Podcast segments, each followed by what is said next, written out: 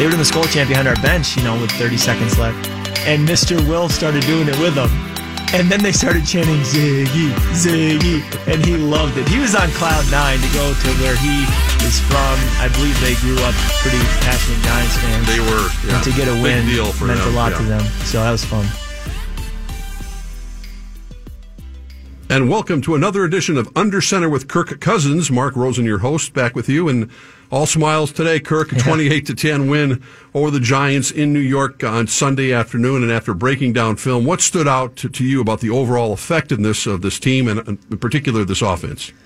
Well, I felt the offense in the first half was uh, about as dynamic as you can be. I think points were uh, the frustration to only have 18 points at halftime because when you actually looked at yards gained and plays made, we left a lot of points out there, settling for field goals and then fumbling on the one yard line. Um, fortunately, our defense only gave up 10 points, which uh, really gave us a somewhat of a comfortable lead for much of the game. Uh, I continue to feel like our defense uh, prevents points, if you will. They may allow yards and they may allow, you know, it feels like the other team's moving the ball, but then you look up at the scoreboard and there's still a small number of points. And in all three of our wins, really in all of our games, it's been that way. And uh, so that when you have a defense like that, because ultimately that's all it's about is points. You know, you can talk about yards, third down conversions, red zone conversions, all that, but at the end of the day, you got to get points one way or another. And um, in our three wins, it's really been a large margin of victory. So that's exciting to, to think about. And then also in our losses, we really haven't lost in a blowout game where it's gone the other way. And so we've been in every game, and um, and hopefully that bodes well for the future. But really balanced attack, running the ball, throwing the ball, staying ahead of the chains. Um, you can point to a lot of different players and their contribution yesterday. After sluggish starts on the road in Green Bay and Chicago, there, there seemed to be a renewed emphasis on starting fast, and in particular, getting uh, you and your receivers into a quick rhythm. Yeah. Well, it was good to start with points, you know, get a field goal on the first drive. We really have, have had a great drive to start every game. When you look at even the two losses, we convert a third and 10 in Chicago. We moved down past the 50. We didn't convert a third and 10, but we had a seven or eight play drive to start the game, which is a lot better than a three and out. And then in Green Bay, much the same. We got down into field goal range, you know, in a hostile environment, drove the ball, had another seven or eight play drive didn't convert a third down, had to settle for a field goal, missed the field goal. But I've been pleased with the way we've started fast. Again, not points wise, but started fast in terms of converting third downs and moving the ball to at least switch field position and uh, and get going right away. Uh, you know, right off the bus. Did you sense, Kirk, early on that you were going to uh, find a lot of open turf against uh, an inexperienced uh, Giants secondary? In fact, front seven maybe, because I know they had some of their linebackers uh, that were not playing uh, on Sunday as well. Yeah, I think the key for them personnel wise was um, they were a little thinned out at linebacker with some injuries. Uh, I think the rest of the you know the pass rush, the secondary, it was really their main guys. Uh, I, I think they had their starting four in the secondary that they started the season with. So it was really just linebacker that was a little bit thinner, and um, we hoped that we could get after him a little bit, put pressure on him. But uh, we weren't sure if that was going to be more in the pass game or the run game. I guess it proved to be a little bit of both. And um, you know the bootlegs worked this week. I think that helped quite a bit. Screen game worked. That helped quite a bit. And um, and so it was really kind of an all around offensive, you know, multiple approach. Let's talk a little bit more about the bootleg plays and the passing passing lanes that open up and how effective that makes you as a quarterback when uh, you have when they have to respect a Dalvin Cook, uh, you know, handing the ball to Dalvin Cook in the backfield. Well, it would seem that they marry well together and that a defender has to either stay in his gap and play Dalvin Cook for the cutback if the ball's handed off, or he has to play the bootleg and surrender his gap, which allows Dalvin Cook a wider lane to, through which to cut back. And to put a defender in that bind is great scheme, and uh, we hope to take advantage of it week in and week out, one way or the other. You never really know which one they're going to favor game to game or even play to play. But um, I've really enjoyed um, you know this system and the bootlegs and and that's where a lot of our explosive plays came from yesterday. Many times it's in the play action pass and the screen game as well, but we were able to find a few explosives in the in the bootlegs, and that made a big difference. The name of this program is Under Center with Kirk Cousins. So let's literally take us under center with Kirk Cousins on that 11 play, 98 yard drive. You're up 3 nothing, still in the first quarter. Uh, a really good punt by the Giants pinned you guys back to the two yard line. You got the hostile crowd yelling in your ear. uh, and and really amazing opening opening up the playbook. A really really effective drive from the get go. It was when we got over there, backed up in the end zone. You could hear the Giants fans yelling, you know, right there in the end zone, "Cousins, you suck!" You know, and it's a TV timeout, and so you're just having to take it for yeah, a good yeah. five minutes while you're just standing there, like, "Geez, these New Yorkers, they won't let up." Uh, so you try to block it out, but it's pretty hard when he's ten yards away, screaming his head off probably drunk a little bit, but uh, no. so uh, stepped into the huddle, and Kevin said in my headset while we were waiting, he said, "Tell these guys in the huddle we're going 99 yards on this drive. Tell them." And I'm more of a one play at a time guy. You know, I don't really like to think about all the plays we have to make to go 99 yards. So I said to him, "Hey guys, let's make sure we get out of here and let's let's finish this drive with with, with a score." Uh, and that was kind of my way of telling them we're going 99 yards. But uh, uh, the key was that third down conversion we had. You know, the first two runs were pretty unproductive, and now I'm dropping out of my own end zone. Which, when I take a shotgun snap out of my own end zone, I am deeply aware of the safety, the potential for a safety, and you have to get out of the pocket if you're going to throw it away. Otherwise, it's intentional grounding, and so you are in a tough spot as a quarterback. Three zip Vikings. Minnesota one of two on third down, empty backfield, third and eight from its own from their own four. Cousins out of the end zone, takes the snap, looks left, passes, and it's caught by Thielen at the ten, and a leaping Adam Thielen gets the first down to the 14 yard line that football was a hot potato a little bit on that third down, and I found Adam. He sat between two zoning defenders and made a great catch. And then the key was he got vertical. He got north and south right away after the catch and got us a first down, got us out of that end zone, and, and gave us some breathing room people talk about explosive plays, but that in itself, if that play doesn't work, you got to punt out of your own end zone. We're punting that can from change like, the complexion of a game in a flash. We're probably punting from the two yard line, and now you're punt punt block, you know, potential. Uh, uh, your field position now is going to be against you even more so, and and so to get that third down, convert. And get out of there is a huge sigh of relief, let alone then being able to put more plays together. Um, and many times, field position is such an underrated piece of how the game ends up going. And when you can get the ball backed up or even on your own 20 or 25 and move it out, even if you don't get points, to move it out and pin them back can make a big difference in the outcome of a game. There are great running backs, even a guy like Adrian Peterson, who who are not in on passing situations, even in the prime of his career. Dalvin Cook is in the game, right. is very effective as a receiver, as long as, mm-hmm. of course, as a running back as well. And that's what, what was important a little screen pass on a second and 10 from the 14. Offset I right behind Cousins. Kirk on a straight drop. It's a screen right to Dalvin. Caught at the 10, shakes a tackle, turns it up near side to the 15, stutter step at the 20, gets to the 25, first down. Yes, uh, a versatile running back is becoming more and more important in this league uh, because of how much of the game is pass protection, because how complex blitzes are. Running backs' eyes, their vision to see the blitzers, to know where to go fit and help the O line is so important. And a running back who can't do that will find themselves on the bench in passing situations. And then to run routes correctly, to catch the ball, to have a feel for how to help a, an offense in the pass game for a running back is more and more an important piece of playing the position. And Dalvin's done a great job as a receiver, and yesterday was was the best example. But his ability on a screen pass to set up his blocks, break tackles, and turn three yard throws into explosive plays, it makes a huge difference for our offense and change the, the feel of that entire drive. Stefon Diggs also caught an eight yard pass from your 29 yard line, but then kind of a key play, and, and, and a young man we're going to hear from here in a little bit, Olabisi Johnson, uh, connected on a 23 yard reception what are you seeing with him and how the coaches are using him as his young career continues on here? 37, Cousins play action. He's back to pass. Byers caught wide open. It's BC. Olabisi Johnson to the 50 to the 45 near side. And the Colorado State rookie is upended after a gain of 23 yards. That's the longest of his young career. And it's first down, Minnesota the bootleg to BC is another great example of a bootleg being an explosive play. It's been great to see BC the last two weeks come on, had his first NFL catch last week, and now, um, you know, is is making some plays for us and helping. So it's great to have that third receiver start to come to the forefront, and uh, the more we can build trust and build a um, a uh, you know background of plays together, I think it's really going to help us have more confidence as we play together going forward. So that was a huge play. Again, got us, I think, across the 50, kind of set us up now in the strike zone, ready to go score. Another rookie, Alexander Mattison, uh, gives uh, Dalvin Cook a blow on the sidelines, comes in and just blows up the middle for 19 yards. Stefanski wants more. They hustle to the line of scrimmage, hand off Mattison. Room 35 30 near side, make that far side to the 25, and the rookie Alexander Mattison is tripped up at the 20 yard line for a gain of 19. It's another first down for the Vikings with 140 and counting to go in the first quarter. They're approaching the red zone with a 3 0 lead. What, what have you seen from him and his development so far? He's continued to have these these flash runs where he, um, you know, makes a big play for us, and it's great to have somebody who can spell Dalvin. Uh, it's unrealistic to expect Dalvin to carry the ball every time, and as the season goes on and the wear and tear of the season adds up, you're going to need not only two running backs but likely three or four, and uh, we feel like we have that with Alex and, and Mike Boone.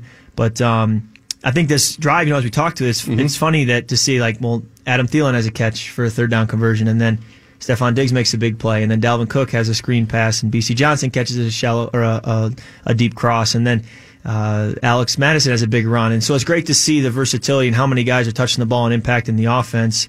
And I think that's going to be a key thing going forward is that it's not going to be one guy carrying the load every week. And while there are bigger names on the team, I would expect as a fan watching this that you're going to see 25 make a play, and then you're going to see 81 make a play, and then you're going to see 14 and 19 some more familiar names make a play, and that's okay it can be spread out. There is one football, and we're going to get a lot of guys involved. And there's nothing wrong with that as long as we're moving the ball. Take us into the huddle again as the uh, first quarter expires. The first play of the second quarter on television, they had a, a shot, a tight shot of you, lo- looking like you're locking eyes with Thielen. Maybe there's some sort of uh, nonverbal communication going on. But was that the called uh, play that passed in the corner of the end zone for the touchdown? And here we go, where Cousins is two of two for 23 yards on third down. This is third and four. Cousins out of the shotgun, back to pass, pats it for Thielen to the end zone. Touchdown! Cousins. It's a 9-0 lead, Minnesota. Well, we, I think the coverage that they played was ideal for a touchdown pass to Adam. That being said, I mean, we ran that play later and it was a check down to Dalvin because they played a different coverage. And so you have to react to the covers that they play. And um, there were other routes that could have moved the chains and gotten us a, a third down conversion, but Adams was the only one that was likely going to get us a touchdown. And so it was great to have him create that much separation where when the ball is left a little bit short, he's created enough space where the defensive back can't break it up. And um, that was a big play. Anytime you can convert a third down is big, let alone for a touchdown. Because if we don't hit that, again, we're settling for a field goal and it's four points potentially lost. And so that was a big play in the in the course of the game. You had over 250 yards passing in the first half. Dalvin Cook already was doing his thing. But as you mentioned, uh, Kirk, it was only 18-7 at the half. So yeah. you feel it could have been more. Yeah, I was frustrated coming off the field. I felt like uh, the third down and goal where I took a sack, uh, thought we should have come away with a touchdown there on that possession, that series, one way or another. Um, and then when Dalvin fumbled on the one yard line, obviously that one you feel mm-hmm, was mm-hmm. more of a gift to the Giants than it was, um, you know, anything else. And so points are the name of the game. Got to have points, yards and conversions, other things. You know, sounds good, but you got to have points. And we felt like we had left some out there. Fortunately, our defense played in such a way that it didn't come back to haunt us. But we were acutely aware of that, and um, um, you know, it was just a weird game because in the second half we called off the dogs a little bit. Didn't have the ball as much in the second half, but seemingly called off the dogs, especially late in the fourth quarter. And as a result, you know, you weren't able to be as explosive or do as much as you wanted to. But you do whatever you have to do to get the win. And really, in all of our three wins, the second half of the game has been less than a full offensive performance, more because of the situation of the game mm-hmm, mm-hmm. with the lead than anything else. As you mentioned, that could have been uh, definitely a deflating moment when Dalvin Cook got the ball uh, chopped out of his hands by Peppers, but Anthony Barr then swallowed up the yeah. running back. yeah, complimentary football. Yeah. Daniel Jones under center. Wayne Gallman out for the game. Hilliman is the tailback. Harrison Smith cheats to the line. Handoff. Safety! Hilliman. It's a safety by the hitman! It was Ben Gedeon potentially, but Harrison Smith came creeping in, and it's a safety for the Minnesota Vikings. To have our defense step up on the field and blow that up, get us the ball right back with favorable field position. I just can't say enough about complimentary football and how much, you know, Dan Bailey making field goals yep. and Britton Colquitt being able to switch the field when it comes to punting and getting us out of being backed up and um, our defense stepping up and picking us up or creating a turnover. Boy, does it take the pressure off our offense and vice versa. If we can score points and get a lead, I, I know Everson Griffen and Danielle Hunter love that, being able to rush the passer with a lead. So boy, we can help one another have great years when we're when we're playing and firing on all cylinders. As this game wore on, uh, you didn't have to throw as much, and we saw Dalvin Cook on that 41 yard run. Second and 10 from the 50. Offset I left behind Cousins, working again under center. Handoff goes to Dalvin, gets some good blocking, 45 40. Angles to the right to the 30. Down to the 25 20. Gets the boundary to the 10, Dalvin. Dalvin Cook with another explosive run. It's a 41 yard gallop. First and goal, Minnesota. He is something special. I know we've talked about this, and the Bears shut him down for through a combination of reasons, but he was able to get himself in, in, into gear on, on Sunday. And, and, uh, we've talked about this, the superl- running out of superlatives. But from your perspective, again, what makes him so special as the game wears on? Yeah, he continues to, when there are arm tackles, he breaks through them. And there was one run I remember near our sideline in the first half. I believe it was the second quarter. He's he's dead to rights at five yards, and he gets six or seven more. And I, I watched the film and I'm running it back saying, I don't know how he does that. I don't know why he's so difficult to tackle, but he is. And you at this point have to acknowledge it as fact. It isn't the sample size is large enough now where you see he's turning a five yard gain into a 12 yard gain. And when that's the difference between converting and moving the chains or punting, it's a big deal. And um, we continue to say, how do we get Dalvin Cook the football? Because if week to week it's not the run game, how can we get him involved in the pass game, the screen game, in other ways so that the football is still in his hands in open space and then he can have a positive impact on our offense? After Dalvin's 41 yard run, you had first and goal at the nine. So again, take us in the huddle. Uh, you had you went to Thielen, you went up high in the back of yeah. the end zone, really about the only place either he was going to catch that ball right. or no one was going to catch that ball. Right. So talk to us about that that play call. Cousins back to pass, fires to the end zone, and it's caught by Thielen. Yes! Touchdown, Adam Thielen! A nine yard touchdown, his second today, the second from the arm of Kirk Cousins, and Minnesota leads 24 10. Yeah, that's a play we've repped since April, and I've loved it since April. Uh, it's one of my favorites, and um, had a good feeling. You know, we got a, a look that I thought was the right look after the play uh, was was snapped, and I turned my back to the defense to make the play fake. When I looked up, it actually was a different look than I thought. But you react, and I saw Janoris Jenkins low along the front of the end zone, and I knew I could get it over him, but it was going to be tight. And if I put it high enough, it would be a safe throw to Adam or nobody. And um, it was Adam, and you know he, he caught it, and I was nervous when he caught it that he did not get two feet down, or that it wasn't a completed catch because he ran out of real estate.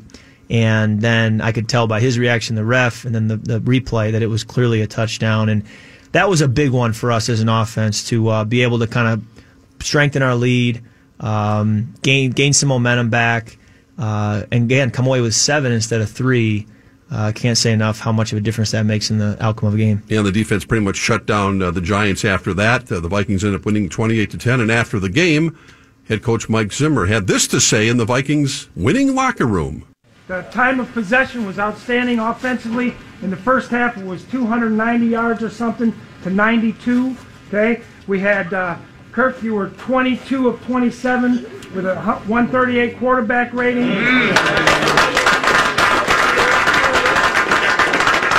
I've got a game ball here for some of the best owners in the NFL, the best owner in the NFL, who's from New York right? New Jersey. New Jersey. New Jersey. So, uh, congratulations. Thank you, guys.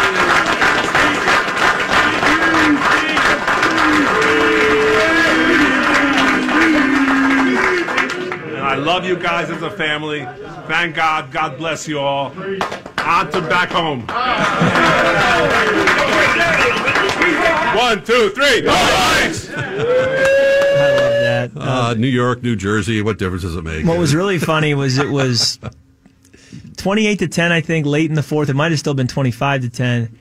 About three and a half minutes left, and you know it looked like we were going to win. And Mr. Wilf was on the sideline, and he came over to me and he said, "Great job today," and shook my hand. And I said, "Mr. Wilf, the game's not over.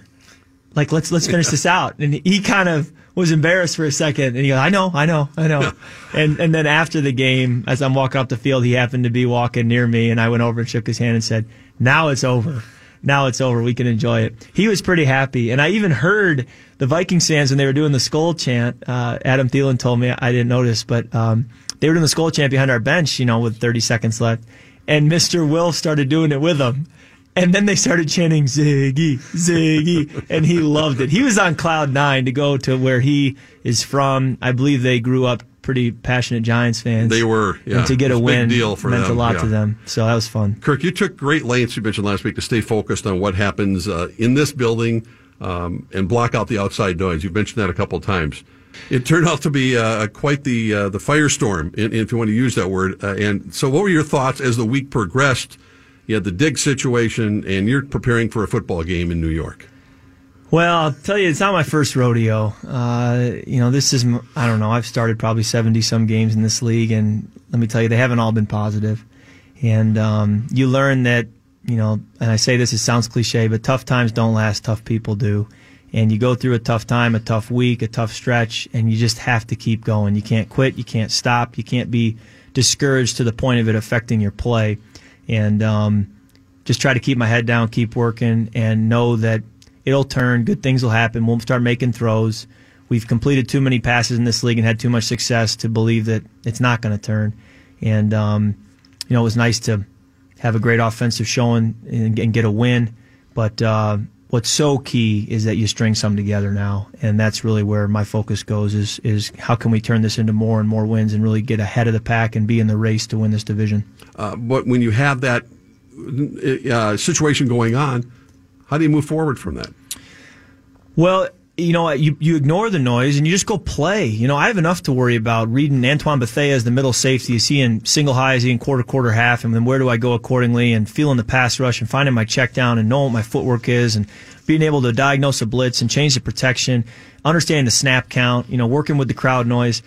I got enough going on my plate to worry about all the other junk that's out there. And so, if you really understood what my preparation looks like, I mean, I get in on a Thursday to study third downs, and I'm there for 12 hours. You know, I mean, this isn't a I'll see you Sunday. Until then, I'm just going to twiddle my thumbs.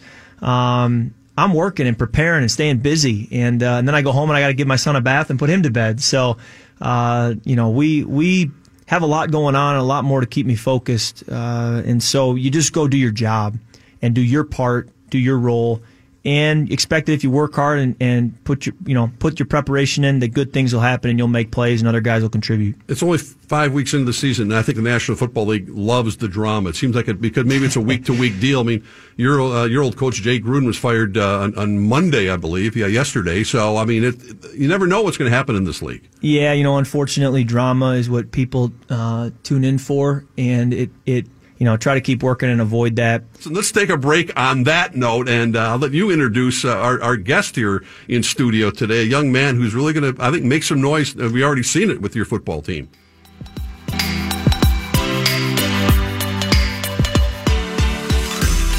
Kirk, we have a special guest in studio uh, today, and uh, a guy- who's done it the hard way, seventh round draft pick, and uh, a, a vital member of your team right now. That's right. We've got Ola BC Johnson. BC, welcome to the show. Thank you. thanks you. for uh, thanks for coming on. Uh, your name's Ola BC, but you go by BC around the locker room to Yeah. make it easy. So, Yeah. uh, for fans listening, that's kind of how we call him. But uh, you grew up in Colorado and Mm-hmm. went to Colorado State.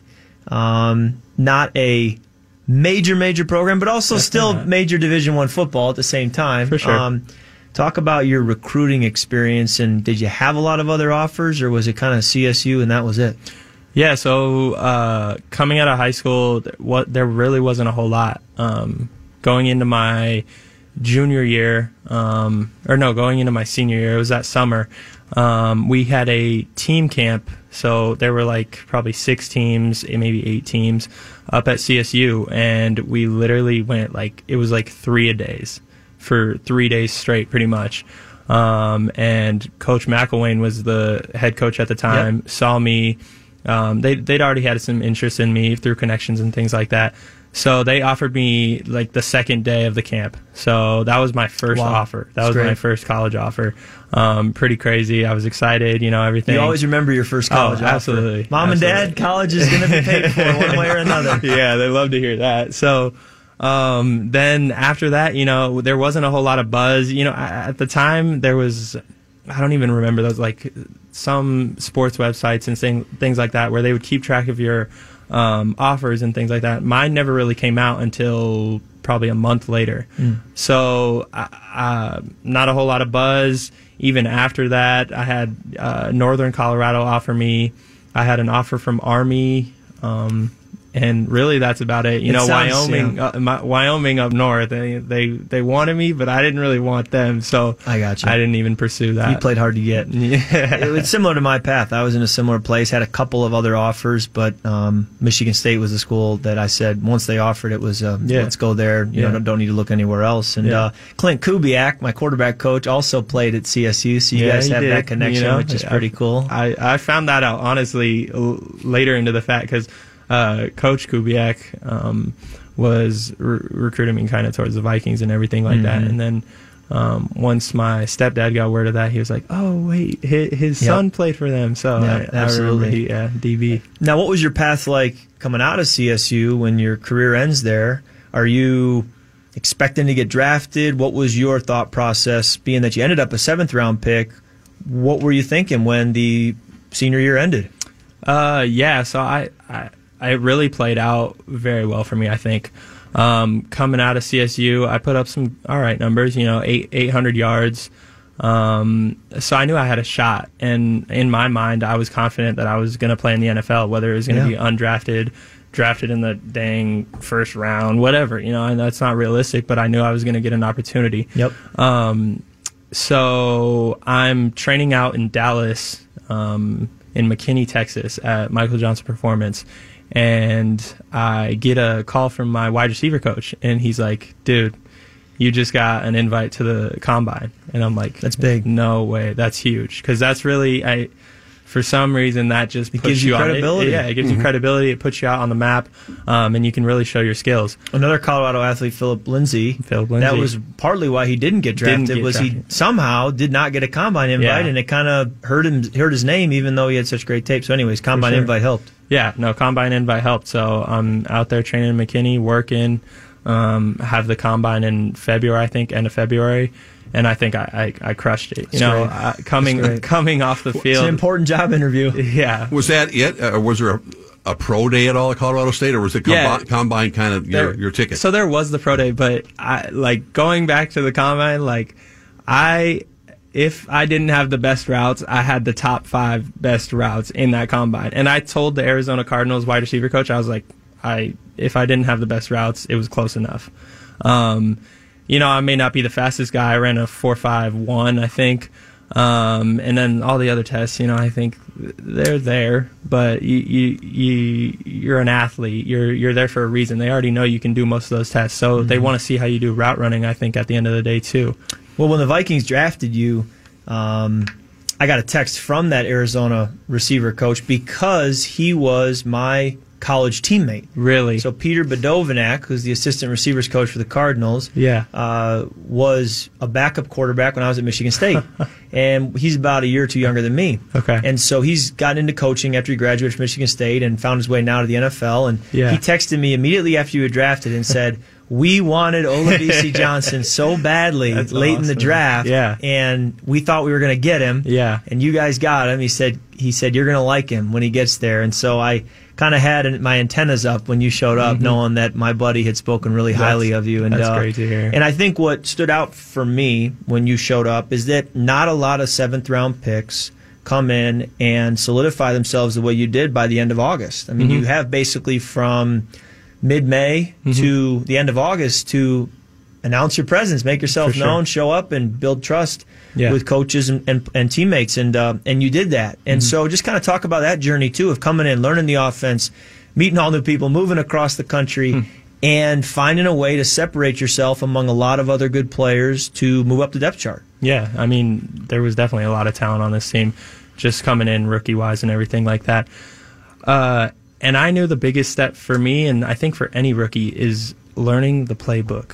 Learning the playbook is the hands down the hardest really part of the NFL. I And think. people don't realize that on the outside until they would have to learn it themselves. Yeah. You'd be okay. Now I get it. yeah, they they think you have to be the craziest athlete in the world to make it. You know, no, learn the playbook first, and then you can perfect your craft and things like that. So, I think that's where I just got to jump on it. You know, I, I knew I needed to learn it. I sat in my room in the hotel for two hours a night, maybe three hours a night, just rewriting plays down, rewriting plays down, going through over it in my head. And that that really wasn't enough for me. So then I have to go out on the field and you know, you make mistakes. You, to grow, you have to make mistakes. So I would go out there on the field. I might run the wrong route. I might block the wrong guy. Coach is going to rip me, but you know that that's when it's locked in. It's like I'm not going to make that mistake next time. So I think that's just how I really figured it out. And then you know the natural athletic ability takes over for itself once you can really play fast. And we'll be right back with more from Olabisi Johnson right after this. You're listening to Under Center with Kirk Cousins.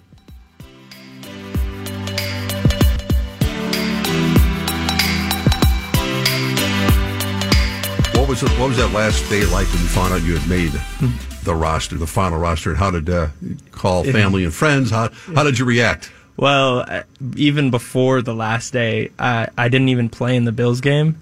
So I was like, preseason game. yeah. Right. So Even more rare is to go from being a seventh round pick to getting to sit out the final preseason game, and that's somewhat happen, un- no. unheard of. Yes. so very unique, and that's the point I was making was to the journey he had to really turn some heads in early August, such that by the end of August the decision had been made. Yeah. So that that was huge for me. And then, you know, I find it.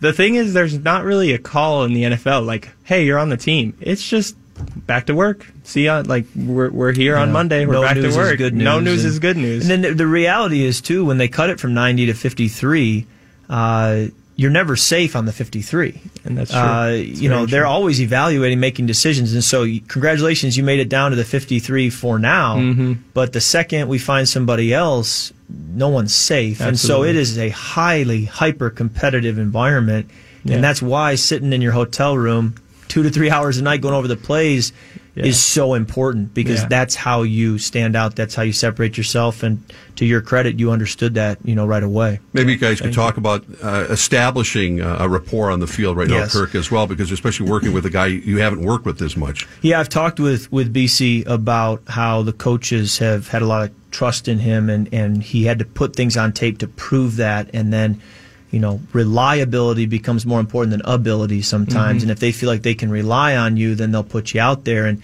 and, um, and he even said back to me then, well, Kirk, just as much with you, right? You know, we have to build trust, and and I have to know that I can rely on him, and I have to know that I can trust him. And so, the more he's out there, the more he plays, the more you build that.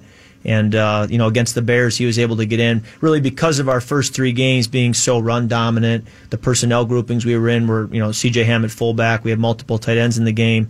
Didn't give a down the line receiver as many opportunities. But in the Bears game, late in the game, got the chance to come in. Yeah. And really, I think BCU showed some great stuff. Um, talk about you know having your first NFL catch, making some plays. Did it feel like okay, here we are, I can do this. This is just football. Yeah, you know, I mean, it's surreal. Um, but you don't have a lot of time to take it all in because it's back to the next play. You know, I mean, the next play I'm making another catch uh, for a first down. So um, it, it was really exciting. Um, but it's also just football. You just got to keep going to the next play, Right. things like that. And I think um, that's just what I try to focus on. I don't try to make the moment too big or bigger than it is. It's just football. Exactly. Well, you did a great job in that game. I thought you really Mm-hmm. You. impressed, and, and as a result, you know your role will continue to grow. And Mm-hmm. I always tell people the NFL career is a marathon, not a sprint. Mm-hmm. And uh, many times the outside noise will make it feel like a sprint. Mm-hmm. You know, you have one bad game and the world's ending. You have one good game and you've got it all figured out. Mm-hmm. But it really is a marathon journey, and so. Not so much just this season, but for seasons up ahead, you know, I think you're building something special and, and you've got some great days ahead. Thank you. As far as being off the field, uh, how are you? Uh, how are you adjusting to life in Minnesota? Being kind of a Red Rocks, Colorado guy, Yeah. knowing uh, you know they have a little snow out there, but you've heard the, the horror stories already about coming Oh, yeah. here to Minneapolis and uh, and dealing with uh, traveling on the roads. But what, what's it life like uh, in Minneapolis for you right now? You know, right now it's the weather up to this point has been pretty incredible. Um, I think over the summer and everything like that wasn't too humid, wasn't too hot. It it was great. Um, I got my place in Uptown. I was telling you guys before, I, I really like Uptown. There's a lot of a lot of good energy down there. Um, and things like that, just people, restaurants, things like that, and you can walk around uh, Lake. What do they call it? Yeah, well, I- I- Casca. I don't even yeah. know what they call it now. So It's even harder to pronounce it than Calhoun. OBC. I It's okay. honestly, I sometimes call it Calhoun too. okay. So, so uh, yeah, there's a lot of stuff to do down there, and I'm, I'm adjusting pretty well. You know, Midwest is it's very similar to Colorado. I don't even know. Sometimes people don't consider Colorado Midwest, whatever. Um, but I, I think a lot of people are really nice. You know, uh, a lot of great restaurants to eat, a lot of things to see. So I don't know. The adjustment hasn't been too bad. That's great. Yeah. Now, uh, uh, we talked earlier about your name, Olabisi. I understand it's Nigerian. Mm-hmm. Yeah. Your dad's Nigerian. Yeah, so my grandfather actually named me Ola Olabisi, and it means to bring prosperity to the family. Um, and I trying to do that, you know, every day, and just working, working. Um, and then I, I really think that Nigerians back in the day, you know, and even now, like a lot of families, they want you to go to school, go to college, get your degree, go work, make money for the family, but they don't want you to play sports. Okay. A lot of times, I don't think it's It's not in the culture. Yeah, it's not in the culture to go play sports. Like if you're playing sports, you're you, they you kind of you're done. Like we don't really mess with you anymore. So um, now I think people are realizing that there's a lot of success and. Um, maybe Nigerians are built for this, you know. Yeah. Maybe they're built for the athletic athleticism of the the game of football or just any sport in general, because there's a lot of opportunity there for anybody. So I think that's really where Nigerians are maybe changing the culture now. Sure. Well, Ifeadi Odenigbo and Yeah. Mm-hmm. Oli Udoh are two other young players who I think have bright futures as well in this league, and there's other Nigerians around the league. So stay tuned. It'll be pretty interesting to, interesting to see if the game grows over there. Yeah. Um, well, Bisi, thanks so much for coming on the show. Yeah, really thank you. appreciate I you. really uh, appreciate you guys. And we're excited to build uh, build that trust, like we talked about, Mm-hmm. and just continue to grow in this. And have you be a receiver here for a long time is going to make a lot of big plays. hmm Thank you. Thanks for stopping by. Thank you so much.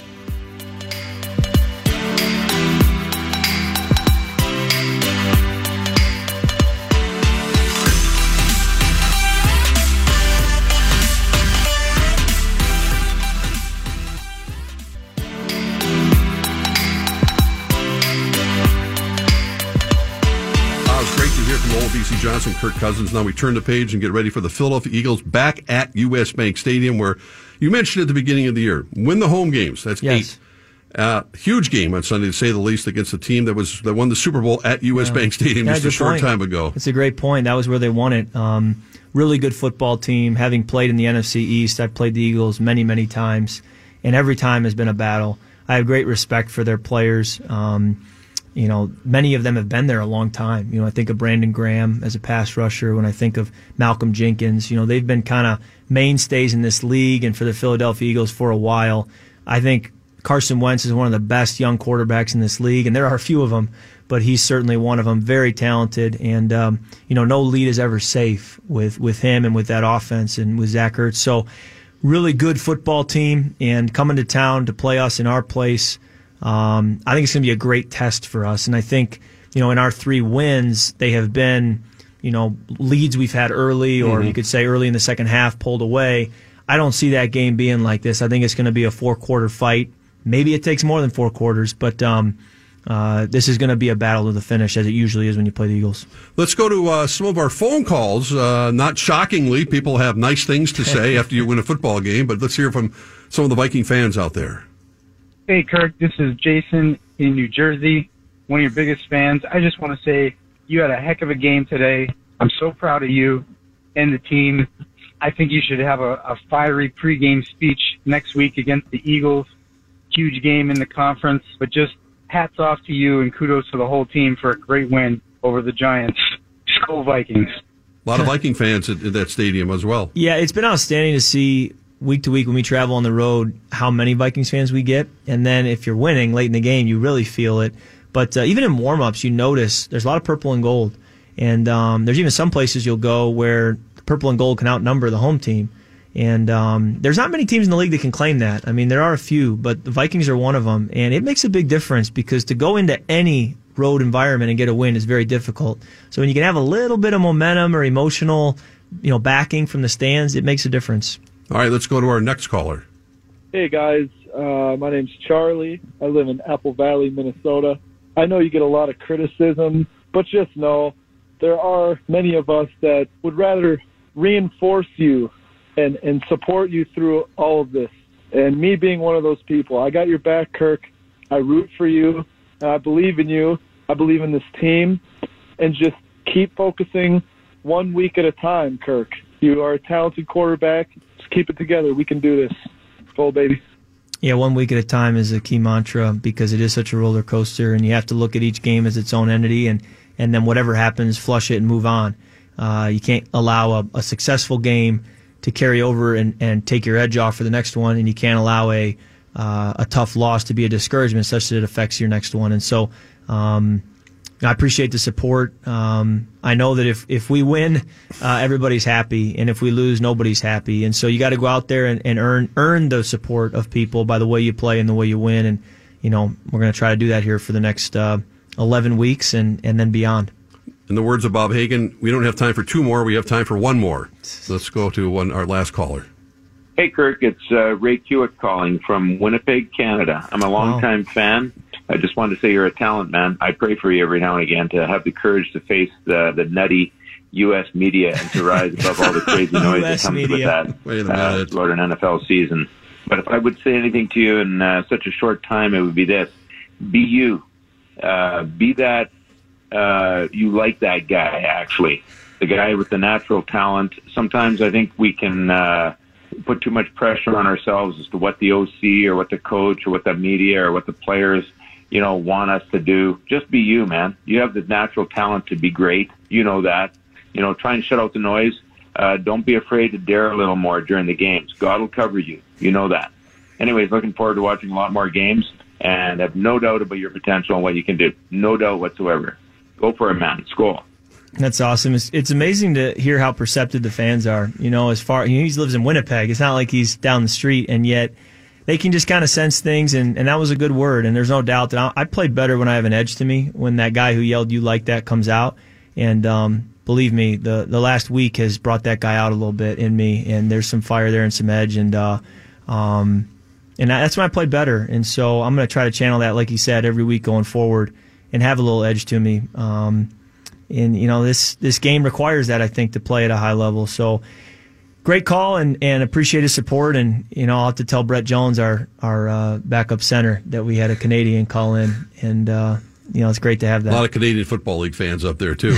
well, all eyes will be on you again on Sunday. And uh, again, the pressure cooker keep, keeps on popping. And saying, can, can Kirk do this? Can he beat the Eagles right, at home? Right. It's a week week by thing. So, I mean, you're gonna, you are going to have to have an edge to you on Sunday. Oh, yeah. You know, this is a big game. And we're going to get tested every week. We're playing a good football team every week. Um, but the Eagles are where our focus is, and I I can speak from experience. We all can because we've played them so many times. But this is a team that I respect, and I find to be a great challenge. And we've had some great battles through the years. I've been on both sides of this game, and uh, uh, both sides in terms of wins or losses. And so it's going to be a four quarter fight, and um, boy, I, I, know U.S. Bank will be rocking, and, and uh, we got to be ready to give them a show. I can tell you this: Viking fans, do not forget uh, NFC Championship game and how the Eagle fans right. treated the Viking fans. I was in Philadelphia that game, sure. so uh, it will be extra, extra loud on Sunday. That I can guarantee you. There's a lot of pent up frustration, and yeah. they'll, they'll, be hearing. So maybe that'll work in your favor. Good luck on Sunday against the Eagles, and uh, we'll talk to you again next week. Where you've been listening to Under Center with Kirk Cousins.